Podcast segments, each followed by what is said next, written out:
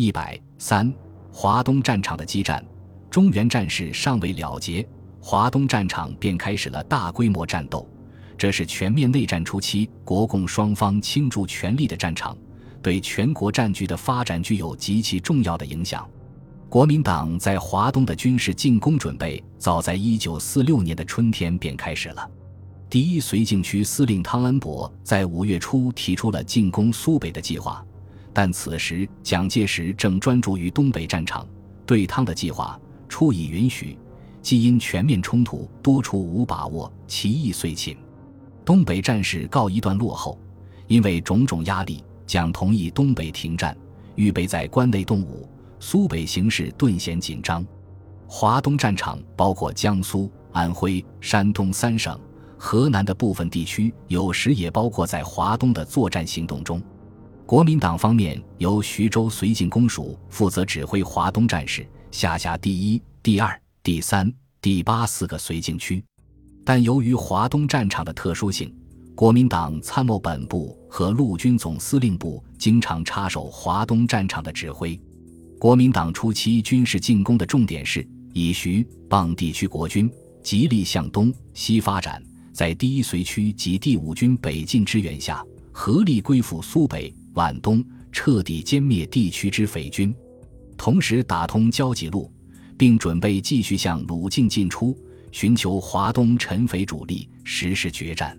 徐州绥署计划将华东作战分为三期进行：第一期，徐蚌方面扩展周边空间，江北方面进至天长、盱眙、如皋、海安县；第二期。徐蚌方面西侧贯通陇海路，东侧进至运河县；江北方面进至东台、高邮县；山东方面打通交济路西段。第三期，徐州方面扩清鲁西，进出两淮，肃清苏北；山东方面打通交济路全线。作战指导为稳扎稳打，步步为营，逐次完成碉堡线，防匪反扑，确保既得成果。中共方面，华东战场部署分南北两线，南线为粟裕指挥的华中野战军，北线为陈毅指挥的山东野战军。两线由新四军及山东军区陈毅负责统一指挥。晋冀鲁豫野战军刘伯承、邓小平部策应华东作战。战事开始前，中共中央指示陈毅部全力担负占领徐蚌间铁路线及调动徐敌出击而歼灭之。粟裕部主力占领蚌埠间铁路线，策应北面作战，而以刘伯承部出基隆海路及豫东为策应。战事开始后，随着形势的变化，中共也在不断调整作战部署。最突出的变化就是粟裕部改变原定方针，而进行内线作战。一苏中作战，华东战场最先打响的是苏中地区。自抗战中后期起。苏北就是中共重点经营的地区。抗战胜利后，苏北大部为中共所占，尤其是苏北沿江的苏中地区，除了南通、扬州、泰州等几个孤立城市外，全部控制在中共手中。一江之隔的南京、上海和沪宁路沿线是国民政府所在地及国民党统治的中心地区，现在处于中共部队的直接威胁下。使南京政府感到极不安全，面子上很不好看，所以下决心要攻占苏中、苏北。七月四日，徐州绥署发出第二号作命，以确保京沪津浦长江之交通，而达到确实拱卫首都安全之目的，应先肃清长江以北东台兴化高邮盱眙以南地区及津浦路南段铁道两侧地区之匪，以立而后至近剿。担任此方向作战的主要是第一绥靖区所辖的整编第二十五、四十九、六十五、八十三师及整二十一、六十九师各一个旅和二个交警总队，共十二万人。第一绥靖区司令李默安刚刚于六月间接替汤恩伯的职务，府上任便受命进攻苏北。他决定先集中兵力攻占深入国民党军队防线的如皋、海安等地，解除对北进的后方威胁。再行北进攻击盐城等地，然而就在他部署完毕，准备于十五日开始进攻时，出乎其意料的是，他的进攻计划已被中共所获知。由于马歇尔对蒋介石的压力，迫使蒋下令暂缓行动。更使他被动的是，由于我部的作战计划泄密，导致我部不能按计划行动。粟裕的部队首先向我部发起了进攻，造成我部被动挨打的局面。在苏北的中共部队是粟裕指挥的华中野战军，下辖二个师、三个纵队，五万余人。全面内战爆发前。中共中央部署外线作战计划，赋予华中方面的任务是，以一部在苏中吸引并牵制国民党军，主力出淮南，一举占领蚌埠间铁路线，彻底破坏铁路，歼灭该地之敌，并准备打大仗，歼灭由浦口北进之敌，现于七月十日前完成一切攻击准备。中共中央的意图是以此配合刘邓和陈毅出击外线的行动，争取将战争引向国统区。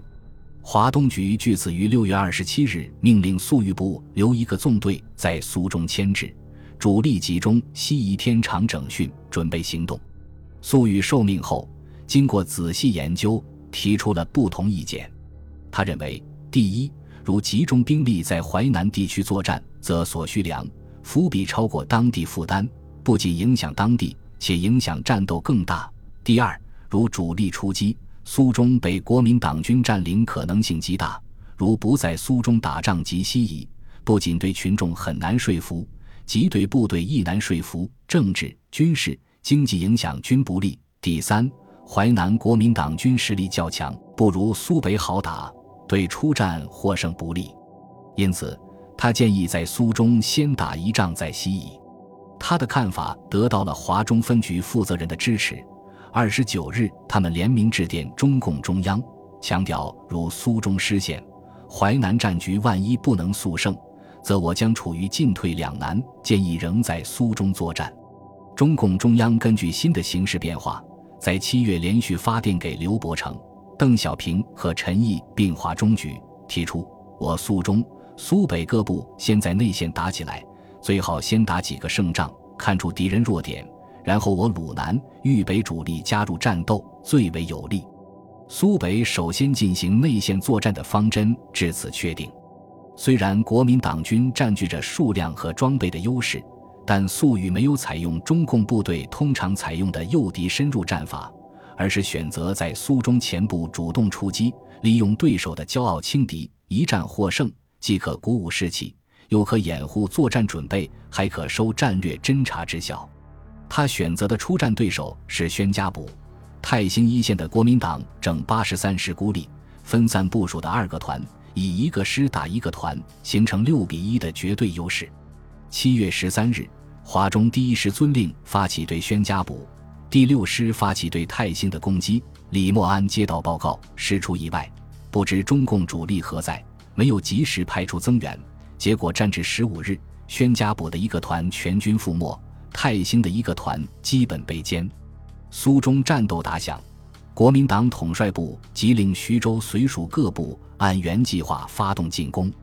十六日，李默安命整四十九师自南通的白浦进攻如皋，整六十五师和九十九旅由靖江增援泰兴，并攻击黄桥，整八十三师自泰县向东侧应。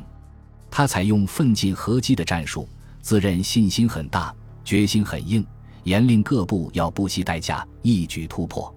粟裕部出战获胜，内线连续作战的设想得到中共中央的肯定。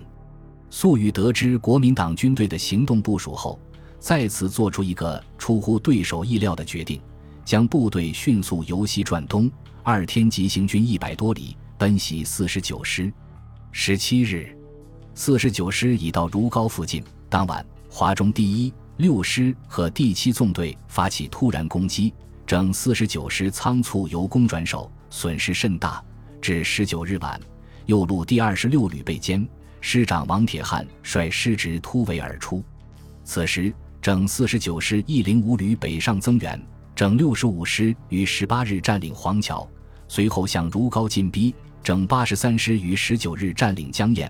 粟裕部在国民党援军进迫下，被迫于二十二日放弃对进攻如皋的七十九旅的攻击，随后又在二十三日放弃如皋，向北撤退，未能完成预想的作战目的。